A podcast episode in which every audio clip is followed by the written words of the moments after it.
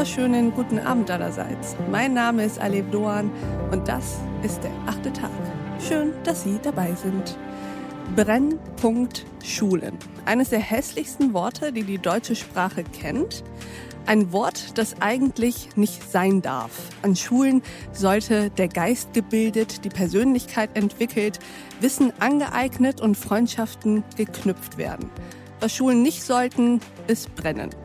Unser heutiger Gast setzt sich genau dafür ein und, um im Bild zu bleiben, er sorgt mit seiner gemeinnützigen Initiative dafür, dass zumindest die Schüler eben nicht brennen, sondern leuchten. Herzlich willkommen zum achten Tag, Ulf Mathysiak. Ja, hallo.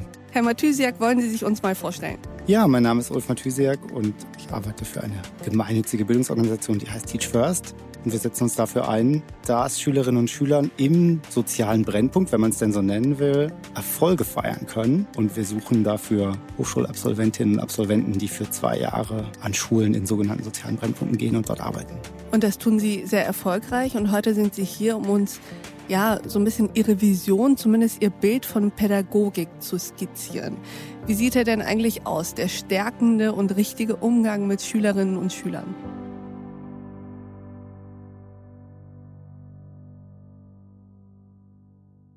Ich glaube, zunächst mal muss man Pädagogik manchmal ein bisschen entmystifizieren. Mhm. Da ist es ja kein Hokuspokus und kein Zauberwerk, sondern eigentlich ist Pädagogik eine ganz, ganz alte Verhaltensweise, kann man fast sagen. Das begleitet uns kulturell seit Jahrtausenden. Und wir versuchen unseren Fellows, so nennen wir unsere Teilnehmenden, eigentlich den Glauben daran erstmal zu vermitteln, dass sie extrem gute Pädagoginnen und Pädagogen sein können, ne, wenn sie sich dafür entscheiden. Und im Zentrum der Pädagogik steht eben die Beziehung zu einem Schüler oder einer Schülerin. Das ist ja eigentlich so der Nukleus, der Kern von allem, was man dann nachher darauf aufbaut oder darum ähm, baut. Und ich glaube, dass die meisten von uns sagen würden, wenn man jetzt fragt, was, wer hat dich geprägt, ja, hm. dann käme man bestimmt auf Lehrkräfte, aber käme, man käme bestimmt auch auf andere, die irgendwie pädagogisch auf einen eingewirkt haben. Das können vielleicht Leute aus der Familie sein oder es können Leute aus dem Sport sein oder andere Menschen, die einen eben umgeben haben, während man aufgewachsen ist. Und das, das ist natürlich nicht alles, klar. Man kann sehr viel noch reden über guten Unterricht und äh, was Schule den Kindern und Jugendlichen mitgeben könnte und sollte. Aber am Ende ist die Basis, auf die man immer wieder zurückkommt, irgendwie die Frage, wie gestaltet man diese Beziehung aus? Und wie versucht man auch bei Kindern und Jugendlichen eine Vertrauensebene zu, aufzubauen, die erstmal darauf beruht, dass man bei ihnen bleibt, dass man an ihrer Seite ist, dass sie sich ein Stück weit auf einen verlassen können. Ja, und das ist, würde ich schon sagen, ist einfach der Kern all dessen, was wir machen. Das heißt, Sie sehen den Fokus von Pädagogik tatsächlich auch auf dieser Beziehungsebene. Das ist ja etwas, was nicht unbedingt ja Rocket Science ist oder etwas total Neues, Disruptives, sondern ein bisschen ist das ja auch Back to the Roots. Die Beziehung zwischen Lehrender und Gelehrte und die Beziehung zwischen sozusagen Meister und ja, Geselle. Ja, ist richtig. Und ich finde gerade diese Beziehung zwischen Meister oder Meisterin ja, und den Gesellen finde ich besonders spannend. Es gibt sogar ganze wissenschaftliche Theorien, die darauf basieren. Cognitive Apprenticeship ähm, mhm. habe ich noch so im Ohr. Tatsächlich glaube ich, dass man, also erstmal, dass man als pädagogisch arbeitender Mensch da sehr viel Kraft draus schöpfen kann. Also aus der, einfach wirklich aus dem Selbstbewusstsein, wenn es einem gelingt, diese Beziehungen gut herzustellen, dass dann relativ viel gelingt. Ja, mhm. und Klassen auch relativ viel verzeihen. Also auch da wieder, wenn Sie jetzt mal an Unterricht zurückdenken und an Lehrkräfte, die Sie beeindruckt haben, dann wird Sie wahrscheinlich nicht deren Methode als allererstes im Kopf haben, mhm. sondern was das für eine Person war, wie die Ansprache war, ob die ihnen was zugetraut hat, ob die ihnen vielleicht auch was zugemutet hat manchmal. All diese Dinge. Also wir, wir gucken stärker auf die Person in der Regel als auf die Struktur oder die Methode. Mhm. Und insofern versucht Teach First auch erstmal einfach besondere pädagogische Talente zu identifizieren und die an die Schulen zu bringen. Mhm. Ja, weil wir glauben, die Leute, die wir, die wir finden, die wir ansprechen, die können da für den weiteren Lebensweg, sage ich jetzt mal, der Kinder und Jugendlichen, mit denen wir arbeiten, wirklich einen Unterschied machen, mhm. indem sie eben die Beziehungsebene vor alles andere setzen. Und an den Schulen, an denen wir arbeiten, ist das besonders wichtig, weil die, die Kinder und Jugendlichen, die wollen vor allem erstmal gesehen werden, wahrgenommen werden, sicherlich auch mit Dingen, die ihnen vielleicht nicht gut gelingen, aber eben auch mit Dingen, die ihnen gut gelingen und Stärken, die sie haben. Ja, und wenn man das bewusst macht, sich dafür auch die Zeit nimmt, dann ist es viel einfacher, über die Sachen zu sprechen, die vielleicht nicht so klappen oder mhm. die Sachen, an denen man vielleicht noch arbeiten muss. Weil natürlich, da dürfen wir nicht drum rumreden, natürlich haben es Kinder in sogenannten sozialen Brennpunkten schwerer, einen erfolgreichen Weg durch das deutsche Bildungssystem zu gehen. Und das ist eine der großen schreienden Ungerechtigkeiten mhm. unseres Bildungssystems. Und wir wissen das schon seit 20 Jahren und es ist ein relativ konstantes Phänomen, an dem sich nicht sehr viel verändert. Was sind das für Schulen, an denen Sie aktiv sind? Skizzieren Sie uns das mal. Ja, die klassische Schule, und ich sage jetzt mal im sozialen Brennpunkt, weil die anderen Begriffe, die da so rumschwirren, oft auch ein bisschen das Problem ein Stück weit falsch darstellen in meinen Augen. Es geht mir nämlich nicht, wenn ich das kurz sagen darf, nicht darum, das Problem zu den Eltern rüberzuschieben. Mhm. Ja, zu sagen, es sind halt Eltern aus bildungsfernen Hintergrund mhm. oder sowas. Mhm. Am Ende geht es wirklich mehr um die Frage, stehen in den Stadtteilen, in denen es wenig Geld gibt, mhm. stehen da besonders gute Schulen? Und die Antwort ist nein. da stehen oft Schulen, die zum Beispiel baulich schon nicht besonders gut sind, mhm. sondern da stehen Schulen, wo ich als Lehrkraft nicht gerne arbeiten würde und wo ich meine Kinder auch nicht gerne hinschicken würde, weil die Toiletten so aussehen, wie sie aussehen, weil allein der, der bauliche Zustand schon so ist, dass man nicht das Gefühl hat von Wertschätzung, wenn man das Gebäude betritt. Mhm. Und es sind eben auch oft Schulen, die stärker mit Lehrkräftemangel zu kämpfen haben, also wo einfach nicht genug Leute da sind, mhm. ja, für viele Dinge, die stärker einen hohen Krankenstand äh, haben und es sind eben auch Schulen, und das weiß man, wo man wirklich messen kann, dass mehr Kinder abbrechen als anderswo, also Jugendliche dann als anderswo, und wo mehr Jugendliche auch entweder den Abschluss nicht schaffen oder mhm. den Übergang nicht schaffen. Also die mhm. schaffen dann schon den Abschluss, aber, aber haben dann keine Perspektive. Keine Anschlussstelle sozusagen. Richtig. Ja, und diese Schulen finden sich besonders häufig in Stadtteilen, in denen es wenig Geld gibt.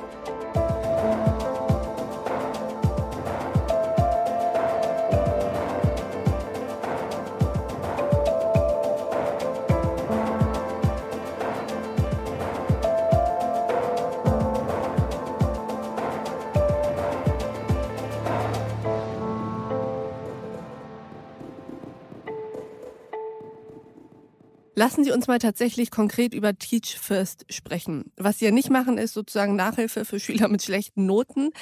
Was ist es, was Sie machen? Coaching, Lebenshilfe, so ein bisschen was von allem. Erklären Sie das mal unseren Hörerinnen und Hörern. Wir sprechen meistens an den Hochschulen Absolventinnen und Absolventen an mhm. und sagen, hey, hast du schon mal drüber nachgedacht, dass deine erste Station woanders sein könnte, nämlich an einer Brennpunktschule. Und was sind das für Absolventen? Das sind alles Bildungswissenschaftler sozusagen, oder? Nein, das sind wirklich Leute, die alles Mögliche alles. studiert okay. haben, was man mhm. sich vorstellen kann. Mhm. Also wirklich, wir schließen kein Fach aus. Mhm. Wir sagen erstmal, egal was du studiert hast, könntest du dir vorstellen, dass deine erste Station an der Schule ist. Mhm. Und da bringen wir schon mal, glaube ich, erstaunlich viele Leute zum Nachdenken. Mhm. Und ähm, tatsächlich jedes Jahr bewerben sich in relativ großer Zahl Menschen dann für das Programm. Ja, Wie viele sind das so? Im letzten Jahr waren es 1600 auf am Ende 100 Fellows, die wir eingesetzt mhm. haben. Also mhm. ähm, wir machen in der Regel so jedem Zehnten oder jeder Zehnten ein Angebot. Mhm. Das heißt, die Auswahl ist schon recht streng. Und da mhm. geht es uns weniger jetzt um ähm, um die Papierform, sondern vor allem wollen wir herausfinden, eben ob es so ein bisschen ein pädagogisches Talent gibt, ja, und mhm. vor allem, ob mhm. die Leute was Zupackendes haben. Also ob die mhm. wirklich sagen, ich, ne, wenn es schwierig wird, dann bleibe ich dran. Mhm. Und wenn es irgendwo was anzupacken gibt, dann packe ich gerne mit an. Mhm. Und wenn es darum geht, hier eben bei den bei den Kids, bei den Jugendlichen, mit denen wir arbeiten, da dran zu bleiben, dann werden die mich so schnell auch nicht los. Weil das mhm. ist halt an den Schulen besonders wichtig. Das ist ja nicht so, dass das alles ein Picknick im, im Park ist, ne? ja, sondern so, es, sind, es ist oft ein Arbeitsumfeld, was auch belastend ist. Es ist auch nicht so, dass man immer in eine Klasse reinkommt und jubeln alle und sagen, toll, wir haben immer auf dich gewartet, schön, dass du da bist, sondern manchmal hat man diesen Stereotyp. Ich nenne es den Sister Act Effekt, ja, so, ähm, wenn man aus, also aus diesem Film. Ja. So dass man denkt, am Ende jubeln alle und, ne, man, und so, so läuft es natürlich nicht, mhm. sondern Vertrauen und Respekt, ist ja jetzt trivial, aber es stimmt, muss man sich eben erarbeiten. Das mhm. entsteht über die Zeit und man kann diese Zeit auch nicht künstlich beschleunigen, sondern man muss sich die Zeit nehmen und muss da teilweise auch durch Täler durch, ähm, bis das dann entstanden ist. Ja. Angenommen, Fellow hat es sozusagen geschafft. Wie geht es dann weiter? Die Fellows bewerben sich nicht nur, sondern auch die Schulen. Mhm. Also auch die Schulen sagen freiwillig, ich möchte ein Fellow oder eine Fellow haben. So, und jetzt nehmen wir mal ein Beispiel. Ähm, viele Fellows setzen wir in den 9. und 10. Klassen ein. Weil das diese Übergangsstufen sind? Richtig. Nach mhm. der 10. Klasse ist ein ganz entscheidender Übergang mhm. und das mhm. ist eben auch eine entscheidende Bruchstelle. Mhm. Da scheitern viele Kinder und äh, viele Jugendliche vielmehr. Und der Einsatz der Fellows ist dann so, die wissen, okay, ich bin zwei Jahre an der Schule als Fellow, die Kids sind noch zwei Jahre an der Schule, dann ist der Abschluss und dann ist der mhm. Übergang. Und im Wesentlichen sagen wir den Fellows am Anfang, hm, orientiere dich an drei Zielen, stelle vor allem sicher, dass keiner abbricht. keiner von den Schülern, mit denen du arbeitest, bricht ab. Mhm. Zweitens, klar, wir versuchen zu fördern, sodass die Jugendlichen, mit denen wir arbeiten, auch alle den Abschluss bestehen. Und mhm. drittens, und das ist dann mit das Schwierigste, wir wollen auch, dass alle Jugendlichen, mit denen wir arbeiten, eine Abschluss- und Anschlussperspektive mhm. haben, also wissen, wie es nachher weitergeht. Und dieses, wie, wie es nachher weitergeht, darf natürlich nicht Hartz IV heißen und es darf auch nicht eines dieser häufigen Auffangbecken sein für Jugendliche, die dann da noch so ein bisschen weiter. Was ist so ein Auffangbecken? Es gibt an einigen Berufsschulen einfach Klassen, in die Jugendliche dann noch gehen. Da können sie den Abschluss vielleicht nochmal nachholen. Das sind so mhm. Berufsvorbereitungsmaßnahmen. Aber die Übergangsquoten dieser Maßnahmen sind bundesweit relativ schlecht. Und mhm. wir versuchen eigentlich eher eine Übergangsperspektive zu bieten, wo wir sicher sind, dass die Jugendlichen eine gute Chance haben, ihren Weg da wirklich selbstbestimmt weiterzugehen. Also eine Ausbildung abzuschließen, vielleicht auch auf eine weiterführende Schule zu gehen, die mhm. in Richtung Abitur äh, geht, wenn es denn, ne, mhm. wenn sie das wollen und äh, wenn sie die entsprechenden Noten mitbringen. Mhm. Insofern auf Ihre Frage zurück. Also es geht uns durchaus um Unterricht und auch um Unterrichtsleistung. Mhm weil die Jugendlichen sich nichts davon kaufen können, wenn wir nur auf andere pädagogische mhm. Ziele setzen, ja, und sie nachher den Abschluss nicht bestehen, dann haben sie da wenig von. Also mhm. wir gucken sehr wohl darauf, dass die Jugendlichen erfolgreich sind in der, in der Schule. Aber wir fangen nicht bei der Leistung an, sondern wir fangen, wie eingangs gesagt, bei der Beziehung an. Wir müssen erstmal verstehen, was das für ein Jugendlicher, was kann der, was will der, mhm. wo kommt der her, mhm. wie geht es zu Hause. Ja, und dann, wenn man das hat, wenn man das weiß, und wenn man dann weiß, man hat noch zwei Jahre Zeit, dann kann man versuchen, diese zwei Jahre sehr gezielt die Dinge zu organisieren, die man braucht, damit der Jugendliche oder die Jugendliche Erfolg hat. Das heißt, wir versuchen nicht am Ende des Schuljahres zurückzublicken und zu sagen, oh, wie waren denn jetzt die Noten? Mhm. Mathe, ja, steht da auf vier, mhm. dann kriegt er eine vier im Zeugnis. Also nicht zurückschauen, sondern wir versuchen prognostisch nach vorne zu gucken und mhm. zu sagen, okay, wir haben Was noch zwei Jahre Zeit. Drin? Mhm. Ganz genau. Wir haben mhm. noch zwei Jahre Zeit miteinander. Mhm. Wo stehst du? Was brauchst du? Ja. Mit wie vielen Jugendlichen arbeiten denn die Fellows jeweils zusammen? In der Regel sind Fellows zwei Klassen zugeordnet. Das sind also über den Daumen 50 äh, Schülerinnen und Schüler. Aber die arbeiten nicht mit allen 50 gleich intensiv, sondern die suchen sich in diesen beiden Klassen schon die Kids, ja, die Jugendlichen, die am stärksten irgendwie Unterstützungsbedarf mhm. haben. Mhm. Und das sind äh, in der Regel so um die 20. Und wie kann ich mir diese zwei Jahre vorstellen? Also wie eng ist da die Zusammenarbeit? Also was machen die miteinander? Das ist ja so eine Mentor-Zögling-Beziehung, auch so ein bisschen zumindest. Hm. Wie weit geht das? Also sind die auch in der Freizeit zusammen? Machen die zusammen Sport? Machen die zusammen vor allem Hausaufgaben und Schule? Also das ist ja total spannend. Also wie eng wird die Beziehung zwischen den beiden? Also es ist schon eine professionelle pädagogische mhm. Beziehung. Ne? Mhm. Also es ist keine Beziehung auf, das sind keine Familienmitglieder und mhm. auch keine Kumpel, sondern mhm. die arbeiten in der Schule, die sind beim Land angestellt, die Fellows, oder bei uns, aber wir kooperieren mit dem Bundesland. Insofern ist es schon eben eine pädagogische Aufgabe, die mhm. da auch mit einem Arbeitsvertrag professionell zu erledigen ist. Ja. Mhm. Gleichzeitig haben Fellows mehr Freiheitsgrade als Lehrkräfte. Mhm. Die haben einfach einen anderen Stundenplan, die haben mehr frei zur Verfügung stehende Zeit. Und das ist natürlich in Schulen, man kann sagen, ein Luxus. Ja? Mhm. Und so, die, die wichtigsten Punkte am Tag sind auf der einen Seite sind Fellows mit den Lehrkräften im Unterricht. Das heißt, die sind auch häufig die zweite Kraft, mhm. die sich auch mal um eine Kleingruppe mitkümmern kann, ähm, mhm. ähm, die Stoff wiederholen oder vertiefen kann. Und gerade in Bezug auf die Prüfungsvorbereitung ist das natürlich Gold wert manchmal, weil man einfach unterschiedliche Stärken in der Klasse hat und dann differenzierter unterrichten kann, mhm. weil man weiß, ich habe da noch einen Erwachsenen, der sich um einen Teil der Gruppe mit kümmert. Mhm. Ähm, das ist aber alles unter der Überschrift Team Teaching, also tatsächlich die Lehrkräfte haben die, die Hauptverantwortung. Mhm. Und da die Schulen sich freiwillig bewerben, ist es eben auch so, dass die Lehrkräfte in der Regel große Lust haben, mit einem mhm. Teampartner zusammenzuarbeiten. Mhm. Und der zweite Teil des Tages, der wird dann häufig so verbracht, dass Fellows wirklich die sogenannte außerunterrichtliche Zeit, äh, früher hätte man einfach gesagt den Nachmittag, ja, also hängt vom Bundesland ab, je nachdem, aber mhm. eben die Zeit, die nicht mit Unterricht gefüllt ist, nutzen, um auf der einen Seite wirklich auch Nachhilfe zu geben oder ähnliches, mhm. Dinge zu wiederholen, aber manchmal auch Projekte zu machen. Also ähm, Projekte, die mit der Schule nichts zu tun haben. Teils, teils. Zumindest also, nicht direkt mit dem Unterricht, sagen wir mal. Ganz genau. Mhm. Und man kann natürlich in Projekten noch mal, sich nochmal ganz anders kennenlernen. Ja, auch wieder mhm. viele, glaube ich, viele Erwachsene können sich an Theater-AGs erinnern, mhm. in denen sie waren, wo sie sich nochmal ganz anders mhm. erlebt haben. Ne? Oder was Naturwissenschaftliches oder was Sprachliches. Was bedeutet der Einsatz von den Fellows eigentlich innerhalb der Gruppendynamik einer Klasse? Also gibt es da manchmal auch so Situationen, wo dann andere Schüler sagen, hey, das ist aber unfair, der kriegt ja noch mehr Hilfe? Hm, das Oder ist da der Gerechtigkeitssinn innerhalb der Schüler viel weiter ausgebildet, als die Erwachsenen es glauben? Ach, das gibt es möglicherweise schon manchmal, mhm. aber es ist ja so, dass es nicht exklusiv ist. Da ist ja keine Tür zu. Ja? Mhm. Und es gibt natürlich äh, Schülerinnen oder Schüler, die dann einfach da auch dabei sein wollen oder mitmachen wollen. Und das ist ja keine, sozusagen, ja, das ist, ist ja kein Exklusivrecht mhm. der anderen. Dazu kommt, dass natürlich diese Gruppen, die ich vorhin genannt habe, sich da immer mal wieder Sachen auch verändern. Ne? Mhm. Also da gibt es dann vielleicht eine Schülerin, die jetzt irgendwie mehr Probleme hat, die dann zu der Gruppe dazustößt. Mhm. Und okay. es gibt vielleicht auch andere, die, die aus der Gruppe irgendwie rausgehen. Also so ganz starr geht es natürlich nicht über zwei Jahre. Ja.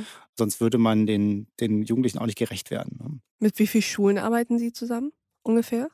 Uh, ungefähr 210 ähm, über den Daumen. Und können Sie schon sagen, Sie machen das ja seit ungefähr zehn Jahren, können Sie schon sagen, wie viele Schüler sozusagen durch die Hände Ihrer Fellows gegangen sind?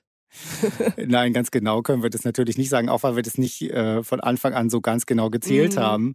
Aber es ist schon so, wir haben jetzt über 600 Alumni des Programms. Mhm. Ja, da können wir also einmal. Also die Fellows sozusagen. Genau, mhm. ne? also ehemalige Fellows, die das Programm durchlaufen haben. Mhm. Also es sind schon einige, mhm. tausend oder zehntausend. Aber ja, am Ende des Tages was schon, was uns besonders wichtig ist, wir wollen natürlich nicht suggerieren, dass Fellows jetzt die einzigen sind, ja, die mit den Kindern oder Jugendlichen gearbeitet haben, mhm. sondern wir sind auch natürlich Teil einer Gruppe von Erwachsenen, die Kinder und Jugendliche automatisch umgibt. Ne? Mhm. Also äh, eine Familie, Peer Group, äh, andere. Mhm. Und insofern sehen wir uns da immer als, als Teamplayer. Also die, die Grundidee ist ja, multiprofessionelle Teams funktionieren in den pädagogischen Kontexten, in denen wir sind, besser, mhm. als wenn die wenn die Leute einfach Lehramt studiert haben und es gibt kaum Diversität mm. innerhalb der Erwachsenen, die da tätig sind. Mm. Und das ist ja eigentlich ein bisschen komisch. Ne? Es ist fast schon gang und gäbe, dass wir sagen, Multikulturalität in den Klassenzimmern, Diversität in den Klassenzimmern sehen wir als Stärke. Das ist, wird mittlerweile zum Glück nicht mehr so oft umstritten. Nicht aber, mehr so oft, hin ja. und wieder schon, aber Gott sei Dank nicht mehr so oft wie früher, ja. Ja. Aber Diversität in den Lehrerzimmern, also ja. unterschiedliche Berufshintergründe, Leute, die vielleicht vorher was anderes gemacht mhm. haben, bevor sie sich entschieden haben, Lehrkraft zu werden. Das ist immer noch die absolute Ausnahme. In den Lehrerzimmern ist es eben eher so, dass wir in der Regel da auf Menschen treffen, die Schüler waren und dann Studierende waren und dann Lehrkraft geworden sind. Mhm. Und das ist gar nicht natürlich verkehrt, wenn man jetzt an diese Lehrkräfte denkt, aber es wäre, glaube ich, wünschenswert für Schulen, wenn mehr Erwachsene mit mehr Hintergründen ähm, vorhanden wären, einfach weil Jugendliche dann nochmal auf eine andere Art und Weise sozusagen auch andocken können. Was ich bei Teach First sehr interessant fand, war, als ich davon gelesen habe, dachte ich mir, das ist so ein klassisches Beispiel für eine Win-Win-Situation. Denn von Teach First profitieren ja eben nicht nur die Schüler, sondern auch die Fellows. Können Sie das nochmal skizzieren, was da so ein Fellow eigentlich in diesen zwei Jahren lernt? Also ich würde wirklich sagen, dass die zwei Jahre eine prägende Erfahrung sind mhm. und wahrscheinlich wirklich für jede und jeden Einzelnen, der, der bis jetzt da durchgegangen ist.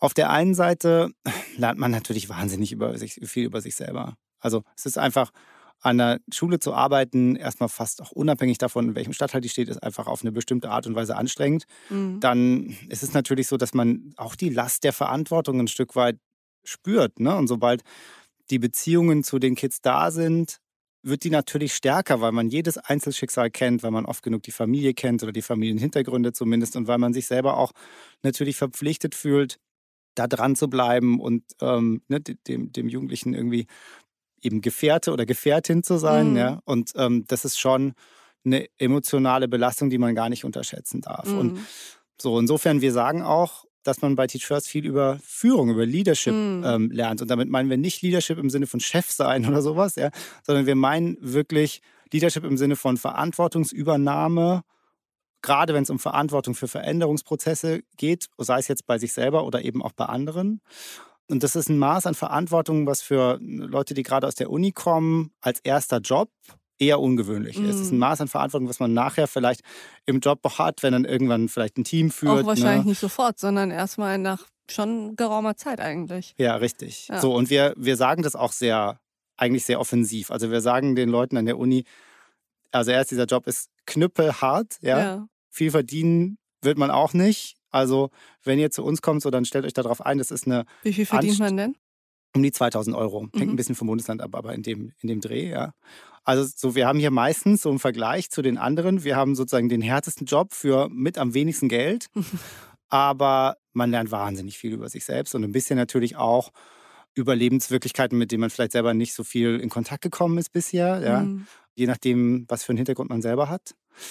Naja, und letztendlich muss man, sagen wir auch sehr offen, wir setzen auch darauf, dass die Fellows nach diesen zwei Jahren sich weiter für das Thema Bildungschancen einsetzen. Also wir hoffen wirklich, dass die immer, egal was die nachher machen, ein bisschen Lobby bleiben mm. für die Kids, mit denen wir arbeiten, weil mm. die haben mhm. keine Lobby. Mm. Ja. Und die fallen oft genug, äh, ich will jetzt Corona nicht bemühen, ja, die fallen oft genug äh, auf der Agendasetzung einfach auch erstmal hinten runter. Ja, klar. So, und insofern glauben wir schon, dass wir sozusagen im Kleinen Change Agents sozusagen äh, mhm. hier produzieren, ja, indem wir durch das Programm einfach mehr Leute sensibilisieren. Und vielleicht ein letzter Satz. Die Kids in den sozialen Brennpunkten, ich bleibe bei dem Begriff, die sind ja genauso talentiert, die mhm. haben genauso viele Stärken, die können genauso viel wie Jugendliche in anderen Stadtteilen. Man sieht es vielleicht nicht immer auf den ersten Blick oder man braucht eine Art, bestimmte Art von Übersetzung oder man braucht eine bestimmte Sensibilität oder ne? so, man muss den Code verstehen, all das ja, aber da sind ja nicht weniger Talente. Mhm.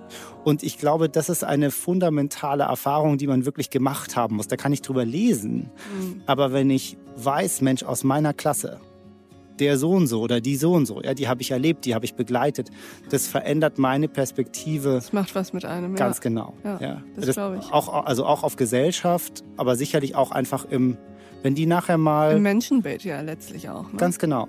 Also ich glaube, wenn die nachher mal Leute einstellen oder so, dann hoffe ich einfach, mhm. die gucken auf so einen Lebenslauf drauf und denken so, oh, warte mal, ja, der hat sich da hochgearbeitet, der kommt aus dem und dem Stadtteil, den kenne ich gut, den Stadtteil. Mhm. Und der hat vielleicht ein paar Kurven im Lebenslauf, aber mein Gott, muss der sich angestrengt haben, um jetzt hierher zu kommen. Und ich hoffe, dass, also, dass man so einfach ja, mit einer anderen Sensibilität, ein bisschen auch Neugier und, und nicht zuletzt auch einfach einem Grundrespekt auf Leute guckt, ja, die an einem anderen Punkt gestartet sind als man selber.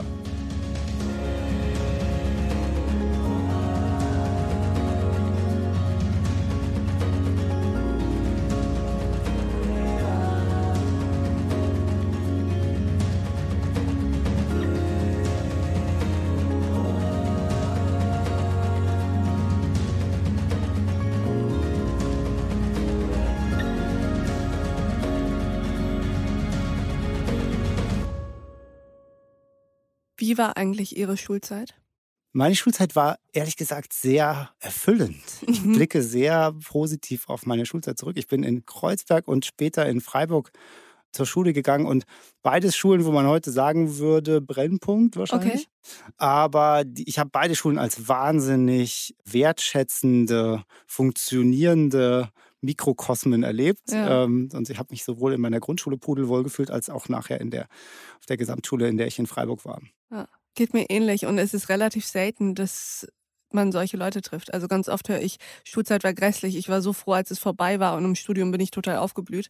Und ich fand Schule toll. Liebe Grüße hier nochmal an das Siebengebirgsgymnasium in Bad. Sehr gut. Abschlussfrage stoßen Sie in diese Lücke, die herrscht in Sachen Pädagogik und Beziehungsebene, weil das an Schulen in Deutschland zu kurz kommt? Ja, wäre die kurze Antwort. Also es kommt zu kurz, ja, und es fehlt die Zeit dafür. Hm. Ich will auch nicht auf, auf, Lehrkräfte schimpfen, weil ganz viele Lehrkräfte totale Überzeugungstäter sind und Täterinnen im positiven Sinne.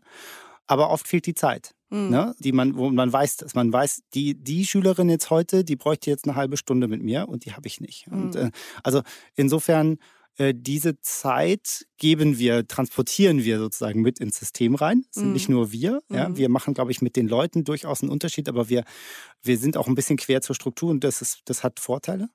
Es gibt aber noch was anderes. Unser Bildungssystem verändert sich seit einiger Zeit schon und jetzt durch Corona verstärkt die Digitalisierung wird ihr Übriges tun. Die, die, Lehrkräfte sind nicht mehr die primären Wissensvermittler. Das mhm. werden sie nicht sein. Ja? Also spätestens, wenn wir den Kids Wikipedia gezeigt haben, ist das Thema so primäre Wissensquelle, das ist durch. Und so werden Lehrkräfte in den nächsten Jahren mehr und mehr und mehr einfach wirklich Lernbegleiterinnen und Lernbegleiter werden müssen. Das wird mhm. über, lässt sich überhaupt nicht mehr zurückdrehen. Die Schule nach Corona wird deutlich anders sein als die Schule, die wir im Dezember, im, im Februar 2020 verlassen haben.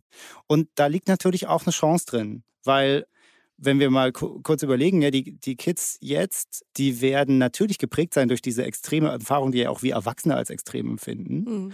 Und eigentlich kann man sich nur vorstellen, dass durch selbst lernen, also durch eigenes sich aneignen, die eine Chance haben, Dinge ein Stück weit aufzuholen, die jetzt nicht mm. gelaufen sind an mm. den Schulen. Und da liegt eben für die Rolle der Lehrkraft, glaube ich, eine besondere Chance. Die, die, die sollten nicht diejenigen sein, die mit den Kids jetzt pauken, mm. sondern die müssen diejenigen sein, die mit den Kids gemeinsam lernen, wie die jetzt ihren sozusagen ihren, ihren Selbstlernmuskel so ein bisschen trainieren können. Dann ist diese Corona-Generation, wie es jetzt immer heißt, auch keine Lost Generation. Ja?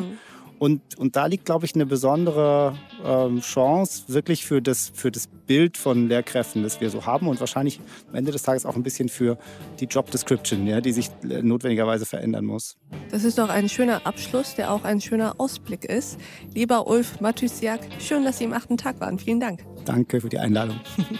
und ich danke auch Ihnen, liebe Hörerinnen und Hörer, wie immer fürs Mithören und Mitdenken. Und ich würde mich sehr freuen, wenn wir uns im nächsten achten Tag wieder begegnen. Bis dahin, auf sehr, sehr bald. Ihre Alev Doan. Up in the morning and out to school. The teacher is teaching the golden rule. American history and practical math. You study them hard and hoping to pass. working your fingers right down to the bone.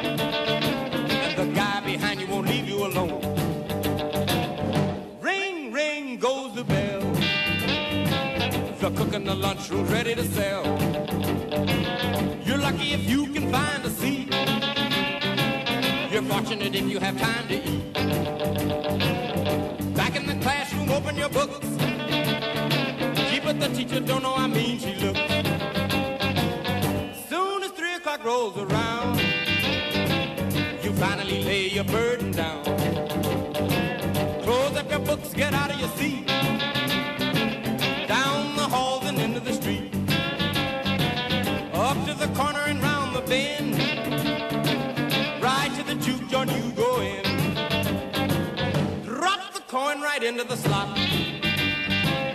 Gotta hear something that's really hot. With the one you love, you're making romance.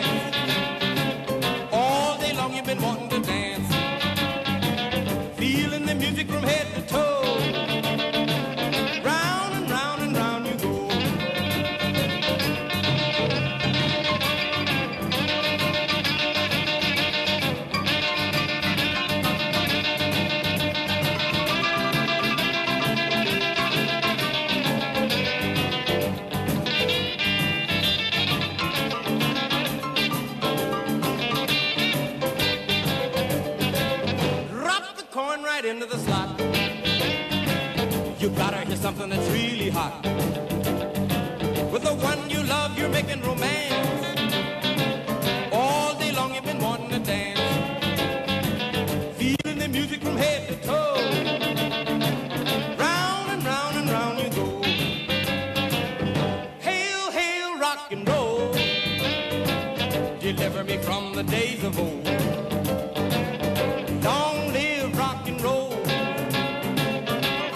drums loud and bold.